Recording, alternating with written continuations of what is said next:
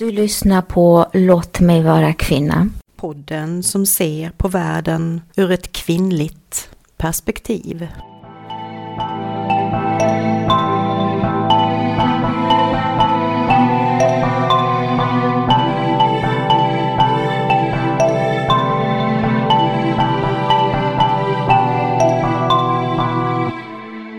Vilket eh, bild valde du Anneli? Jag valde den här bilden eh, med en, en kvinna, ganska äldre kvinna om man får uttrycka sig så. Eh, och en, och en, en äldre man och hon håller på att ta på honom en tröja. Eh, och det ser ut som att han har ganska svårt för att göra det själv så hon hjälper honom. Jag valde den för att jag jag funderar en del på det här med, med roller som getts mig i livet eh, och som jag liksom antagit som någonting som att så där ska jag göra eller så här mm. ska jag vara utan att kanske reflektera så mycket över det. Uh, och jag har precis under de senaste dagarna varit i en situation där jag kände att jag det förväntades av mig att jag skulle att jag skulle anta den här rollen som, som kvinnan, den här kvinnan har. Inte kanske bildligt klä på någon annan kläderna mm. men att jag skulle vara den här helping personality, den där som hjälper och som, som fixar och så. Vilket är en fin egenskap, absolut. Eh, eh, men ibland kan jag fundera kring om jag, vad ska man säga, fastnar i den rollen lite ofta. Eh, givetvis i det yrke jag har som jag så förväntas det av mig. Men jag tänker som kvinna att det förväntas av mig att jag ska, att jag ska fixa och ordna och också det här, ta det känslomässiga ansvaret eh, för saker och ting. Mm. Det funderar jag mycket på. Mm. Kanske att jag kanske är lite dålig på att vara den som tar emot. Mm. Men känner du att man kan ta en paus ibland från den här ansvaret, från den här rollen som du har också fått på dig. Du har inte bara tagit den, du har också fått mycket från om din omgivning. Får man ta en paus från det? Jag tycker ju rent logiskt och intellektuellt och känslomässigt också att det givetvis är så. Men att jag eh, jag kanske inte tillåter mig den och att det liksom finns en slags outtalad förväntning eh, utifrån men också i mig att jag att jag liksom ska anta den här rollen.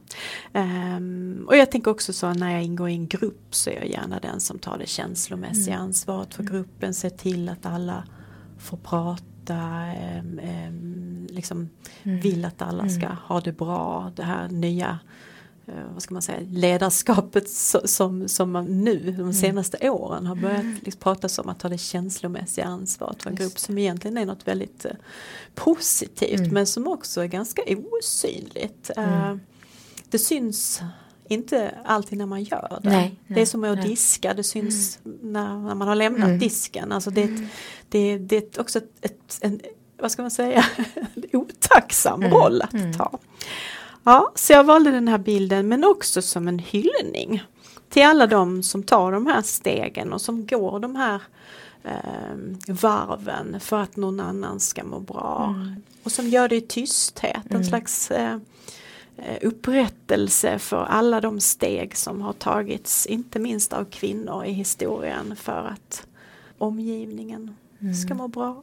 Mm. När jag tittar på den här mm, bilden då tänker jag på det, det här kvinnan inte hon är inte så ung om man säger så. Man kan tänka sig att i, i den här åldern, vad är hon, 60 kanske? Då ska hon inte hålla på det här eh, sorten av arbete. Hon ska ju göra andra saker som är lite mer skonsamma för, för kroppen. Och att, eh, så hur mycket vi går över vår förmåga och hur mycket vi pushar på oss även om vi har om vi är trötta, om vi har ont i kroppen, om vi känner att det här är för mycket för mig, för min ålder, för min eh, situation. Vi ändå eh, är där på, på, på barrikaderna. På, alltså vi gör det som det förväntas eh, av oss oavsett ålder och mm. kroppskonstitution. mm. Utan att säga nej. Um, mm. Man bara kör. Man bara kör. Mm. Ja, nej men ja, jag tror jag stannar där. Mm. Kan jag återkomma kanske men ja, jag tror jag stannar där. Vilken bild Fin valde bild. du Lakra? Eh, ja, det var inte så, så lätt att välja. Du har eh, jättefina bilder här. Men jag valde en svart-vitt bild på en eh, man i, i skinnjacka eller om det är någon militärjacka. Jag vet inte riktigt. Men han har vapen i en hand. Och i andra handen har han, eller armen för att han håller eh, på ett väldigt eh, kärleksfullt sätt eh, en kattunge. Och det här är en, eh, det, det, det är lite jag i, i, i nötskal i alla fall som det känns nu. Eh, som det har känts nu på sistone. Att, eh, jag kan stå på barrikaderna, jag kan höja rösten, jag kan uh, fighta. Eh, men jag behöver också kunna eh, få kärlek eh, och ge kärlek på, på, på mina villkor. Och det är det här kattungen som, eh, som för mig representerar eh, kärlek och eh, alltså det där mjuka delen. Mm. Är det någon av de här, jag tänker rollerna som du är mer bekväm med och någon som du är mindre? Har du, gör du någon, hur känns det? Alltså, Tänker just nu. Ja, jag känner att jag, jag, vill, eh, jag vill så gärna eh, hitta en balans i dem och ha, och, och ha, eh, ha bo, båda två rollerna tycker jag det är, det är okej, det är bra, men jag måste ju hitta en balans för att jag, jag vill stå på barrikaderna men jag vill också få och ge kärlek. Och omgivningen, hur reagerar de på dina olika, de här två rollerna när du är det ena eller andra? Jag tror att jag har ju gett mm, mer intryck av den tuffa delen och att, eh, att jag eh, vill också få kärlek och känna ömhet och vill eh, leva i en relation. Det är lite jag tror inte att min omgivning är så, så bekvämt och be, bekant med den här bilden. Tack. Ja. Var du klar Laka? Mm, jag var klar. Vi tittar på bilder här i vår podd och välkommen till den säger vi. Välkomna ska ni vara. Jag heter Anneli Jag heter Lakra. och eh, vår podd heter Låt mig vara kvinna. Ja. Ehm, och ehm, dagens avsnitt eh, kallar vi Den som viskar. Eh, och vi ska snart eh, komma in på, på det temat lite mera. Um, ska vi eh, utveckla det här? Varför heter podden så här? Det hur tänkte vi jag. Lacka? Ja, hur tänkte vi? Vi tänkte och tänkte och tänkte fram och tillbaka. Vi hade ju flera förslag. Eh, men jag tror att den här var som, ett, som en förlossning. Det tog, ju, det tog ju tid. Och utifrån vilka vi är och vad vi vill. Då kom vi fram till det här temat. Låt mig vara kvinna. Jag hade en kommatecken där. Låt mig vara kommatecken kvinna. Ja, för det här är egentligen en, en bibelvers eh, i ett av evangelierna i bibeln där det är ett kommatecken. Jesus säger till, till, eh, till sin mamma eh, när hon förväntar sig något av honom som han inte vill för tillfället så säger han låt mig vara kvinna. Eh, och vi börjar ju skratta lite över det, Mm. tänk om inte kommatecket hade stått där. Eh, och så kom den här meningen, tänk om det faktiskt var så att han sa låt mig vara kvinna. Precis. Den kvinnliga delen av mig ska komma fram också.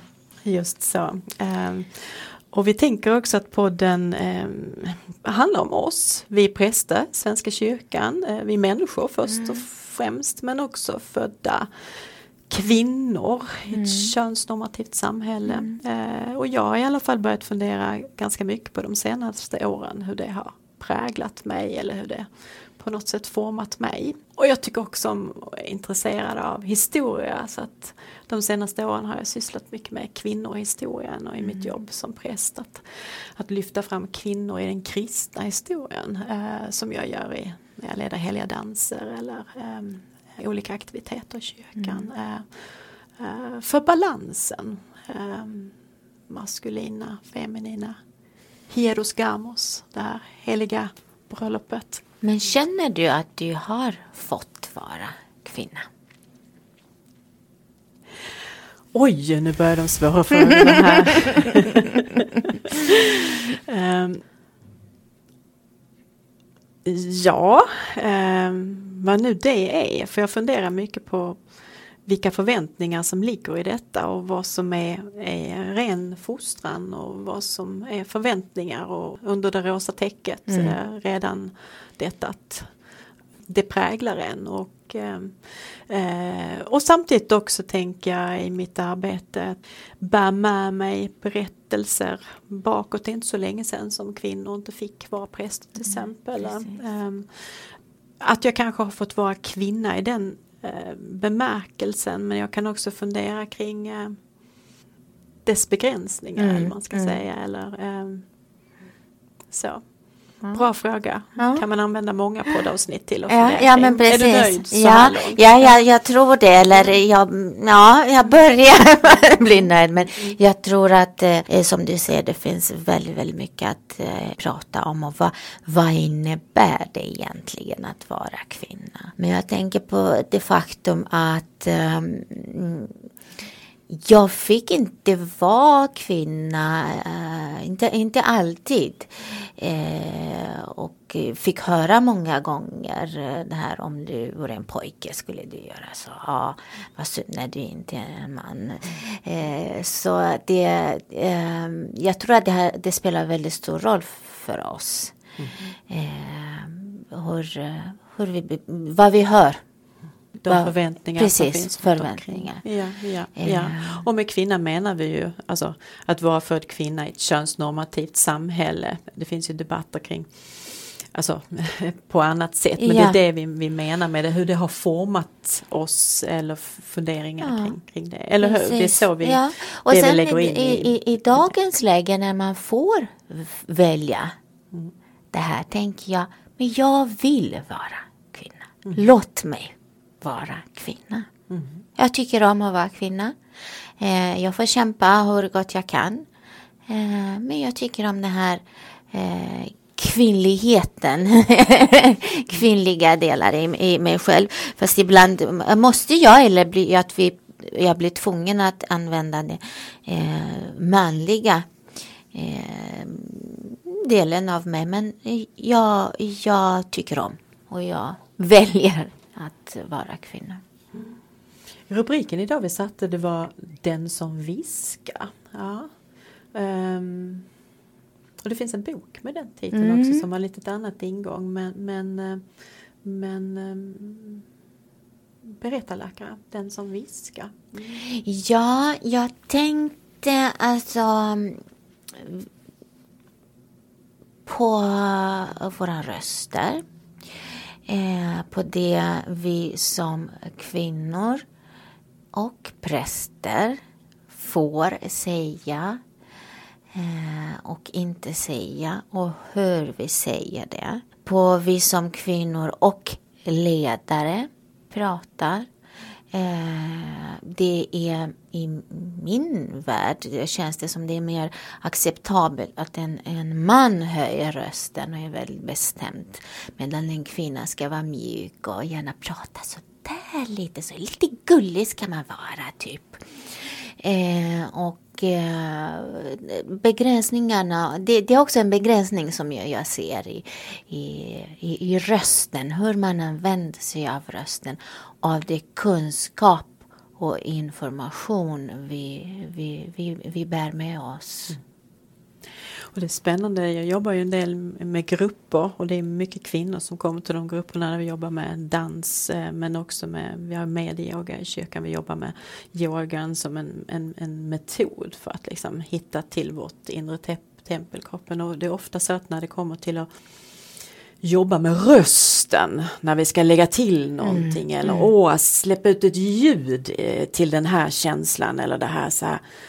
Då är det något som, som, som inte är helt eh, enkelt. Oj, ska jag ge ljud ifrån mig? Mm. Och, och tänk om jag höjer mig, alltså det är någonting som, som vi kan skratta åt en del. Jag har det i mig själv också men att det finns ett motstånd. Jag bara Mm, liksom mm. nu vågar jag inte få micken slå i taket här men bara liksom spränga. Hur är jag när jag höjer min röst till full Mm. styrka och, Mm. och vad händer? Och det här tillåta sig Mm. själv att använda sin röst. Ja, ja. Eh, för vad händer i oss när, när, när vi liksom håller igen, när det fastnar i halsen? Va? Ja, alltså, ja. Massa energi som inte får komma loss. Ja. eh, Sådär. Eh, Och hur, hur, hur har det prä, hur präglar det en? Ja, och jag tänker på det faktum att det finns ingen kvinna som har uh, förlåt sitt barn genom att vara tyst eller vi, viska. Att vi behöver ju ta, ta ut det. Vi behöver ju Eh, eh, skrika utan att uppfattas som hysteriska. Vi behöver höja rösten utan eh, att uppfattas som eh, neurotiska som inte heter, det heter inte så länge. Men att det måste ju finnas en, en, en, en, en balans och en tillåtelse. Och att vi själva tänker att få tillåta oss att ja, men, skrika men också viska. För det finns ju, jag tror att det finns en, en, en, en, ehm, en poäng att viska också.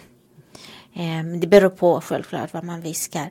Ehm, men jag tänker eh, att vi viskar alldeles för eh, ofta, vi kvinnor. För att jag tror att vi är ju rädda att uppfattas som eh, elaka, som eh, dominanta som, och, och, och så vidare. Det är en rädsla tror jag som står bakom det här att vi ska vara lite mjuk idag och, eller ja, i någon möte eller Och det kan jag uppleva med mig själv för när jag, när jag prövar den andra sidan eh, eh, av att liksom ta plats, av att ta min plats eh, som jag liksom rent förnuftigt så kan jag också kan, kan tycka att det har jag tillåtelse till eller att det är klart jag ska göra det. Så kan jag känna att jag, alltså jag kan bli rädd för, för vem är jag när jag, när jag tar min plats. Jag kan liksom någonstans, jag, hindrar, jag kan någonstans upptäcka jag hindrar mig själv många gånger. Eh, och de här känslorna som inte är accepterade alltid. Får jag vara arg? Får jag vara ilsken? Får jag vara vred? Får jag liksom så här, vem är jag? Eh, jag tänker eh, utifrån att ha fostrat barn. att ha en pojke som har lättare för att gråta än för att bli arg. Hur uppfattas det? Är det tillåtet för en pojke att, att, att gråta? Eh, kanske mer tillåtet att bli arg. Eh, eller om du är då kvinna, det är mer tillåtet att, att, att gråta. Ja. Men hur, hur är jag när jag faktiskt blir förbannad? Ehm, ehm, så, eh, att tillåta sig själv, vem är jag inför mig själv? Mm. Den bilden av mig själv, är det accepterat? Accepterar jag själv den?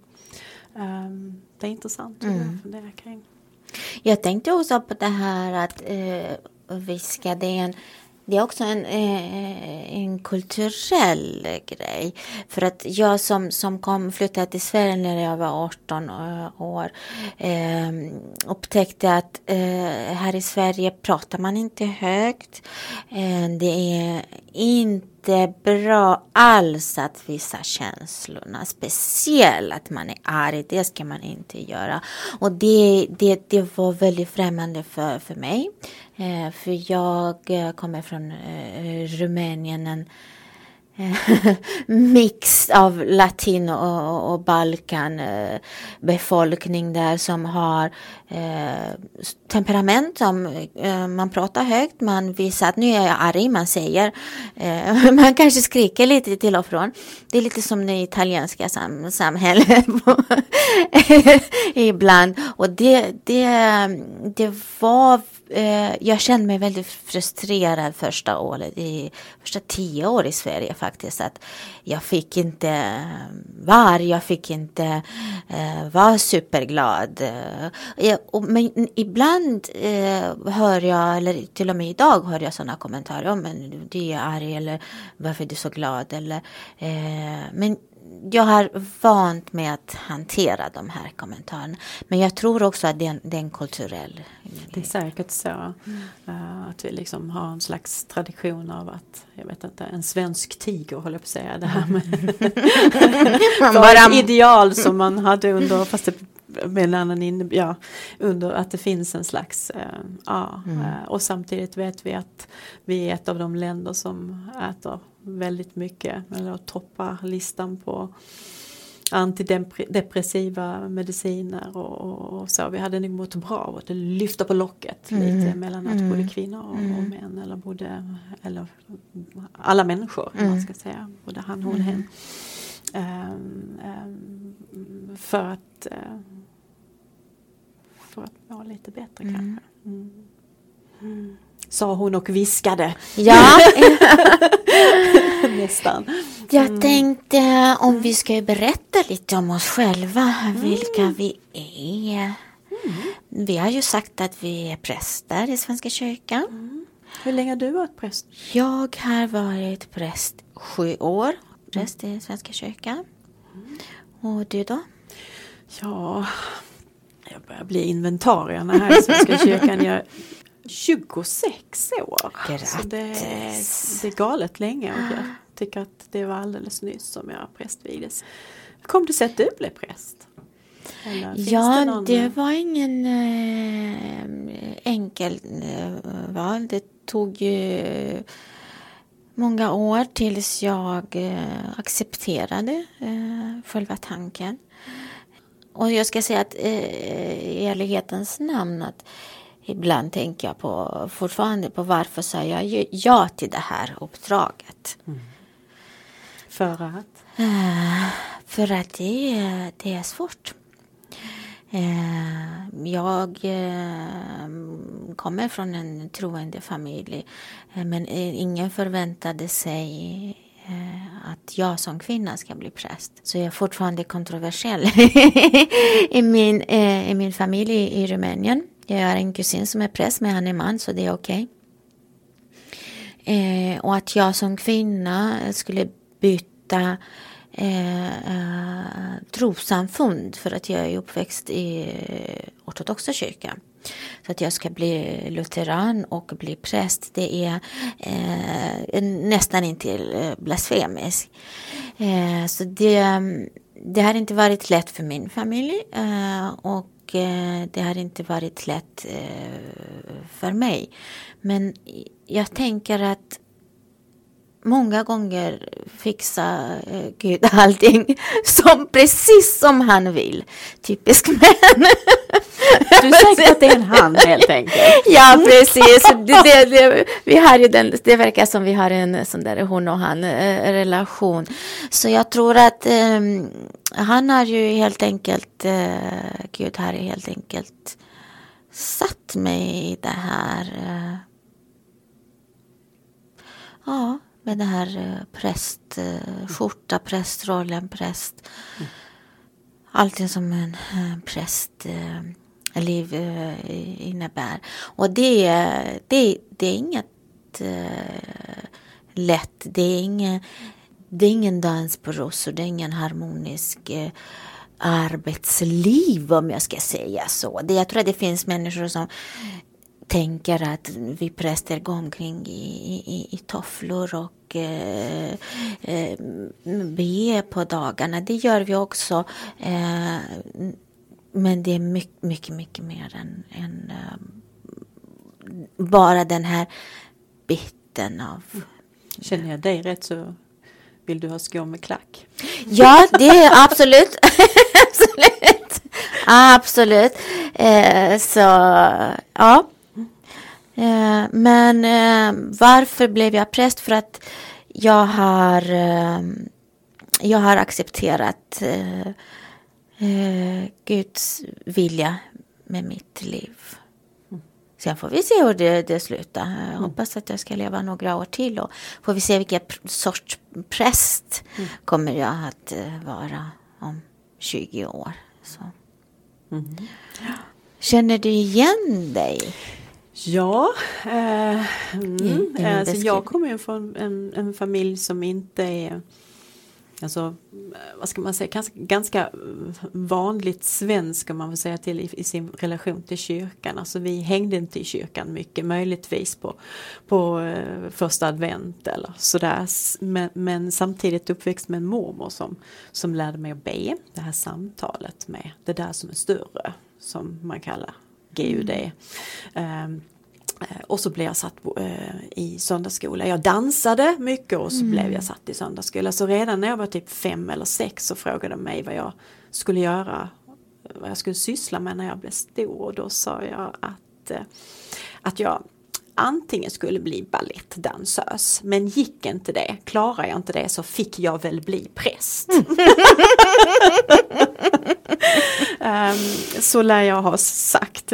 Um, och det blev ju så, jag har tagit dansen med mig in i kyrkorummet. Mm. Um, och det blev präst. Jag kommer också till ett sammanhang eh, nere i Skåne där det var en mindre ort där det liksom, det var inte så, vad ska man säga, det fanns inte så himla mycket att göra utan man hängde på fotbollsplan eller spelade någon sport, handboll eller något sånt eller så hängde man i kyrkan. Det var inte så kontroversiellt, det var där man var liksom mm. eller sådär. Uh, och vi är ganska många från den ungdomsgruppen som, som jag var med i som, som det blev så här för som sysslar med det här. Jag tror mm. åtta stycken från den ungdomsgruppen. Men för mig var det kan det låta som att det var ett, liksom ett lätt beslut men så enkelt var det ju inte utan jag, eh, jag började läsa teologi för att religion som fenomen alltid har intresserat mig. Funderade på om jag skulle bli lärare. Eh, men jag var blyg. Jag viskade. Jag tyckte det var mm. jättejobbigt att prata inför folk och skulle jag redovisa någonting så sov jag inte på natten. Så jag kunde liksom inte se mig själv stå inför en folkmänniska och säga någonting. Det var som att eh, det fattar du väl Gud. Eh, I andra sammanhang inte så blyg men just det här när jag skulle liksom, ja man ska säga, prata inför stor grupp tyckte jag var väldigt läskigt. Mm. Nu vet jag ju att det är bland det läskigaste människor vet. Det är mm. inte konstigt men så. Eh, men jag började plugga det, jag började plugga. Eh, och sen så slutade jag plugga, gjorde lite andra saker för att det började liksom närma sig att jag blev, började bli klar eller behövde göra ett val. Och jag brukar likna med att jag gjorde det som Jona i valfiskens mm. buk. Att jag liksom gömde mig, sänd inte mig, det fattar du väl. att bubblan ska jag kunna bidra med. Mm. Är du inte klok liksom. Men det var ändå som att jag drogs till det här um, och så pluggade jag utomlands. Jag pluggade i Jerusalem. Mm. Och där blev det väldigt påtagligt för mig igen att jag nu var tvungen att bara bara gå, sätta liksom, gå den här vägen. Att jag var tvungen att följa. Det blev liksom inte lugnt i mig förrän jag sa ja till det här. Mm. Um, um, det blev lugnt inuti när jag sa ja till det här. Mm. Och sen blev man ju tvungen att bli godkänd och sådär. Och det blev jag ju till och med med den här mm. dialekten i Stockholm. gick ju alldeles utmärkt. Man får ju vara tacksam. ja, men, jag känner igen mig Men jag var ganska, säg så här, att det, det, var en process som tog några år och det är jag tacksam för. Mm. Att jag hann och liksom men, hitta mig själv mer eller hitta stadgan i mig själv. Mm. Och sen kom jag ut till min första församling och fick precis det jag behövde. Blev liksom inkastad i allting. Predika på första advent, ta hand om allhelgona med massa sörjande människor. Alltså allting stort, ut direkt, ut direkt, in, ut igen och liksom inte, alltså fick, när ett år hade gått hade jag liksom gjort väldigt mycket. Eh, jag hade nog inte klarat att göra det med familj för jag jobbade väldigt mycket men det var, jag fick precis det jag behövde. Jag hann liksom inte bli rädd mellan det jag skulle göra utan det var bara just do it. Mm. Och det gav mig ju en, en trygghet som gjorde att jag helt plötsligt började vila på ett annat sätt äh, mm. i, äh, i det som var. Um, och sen har det bara gått på. Jag är inte så, jag är nog mer så idag att jag ställer mig i det som är och så gör jag det. Mm. Uh, utifrån att jag är människa och gör det bästa som jag kan i den här situationen.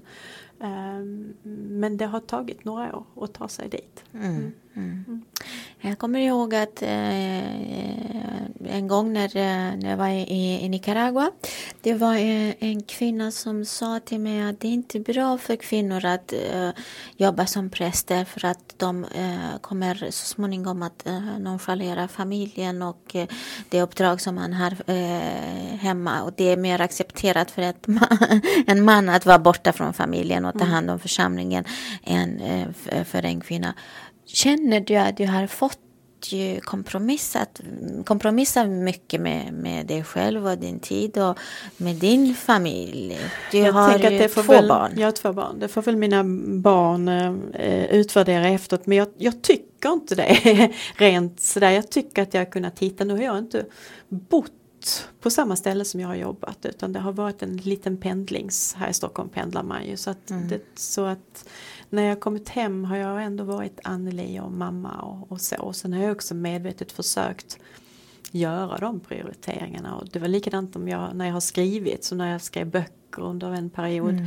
så har jag liksom försökt att jag har blivit duktig på att använda jag har ingen ställtid utan det här är eh, alltså struktur är min vilopunkt. Jag gör en struktur så att det skapas rymd. Här skriver jag här är jag med barnen men jag, gör inte, jag, jag jonglerar inte med två bollar samtidigt mm. utan när, när, jag, när jag är med dem vill jag ge dem mitt, min odelade uppmärksamhet men samtidigt givetvis är det så att det händer saker där jag måste ge mig ut och um, um, kanske improvisera för att mm. det händer någonting. Mm. Så så är det. Men jag tänker att, att, att uh, att vara närvarande i det som är.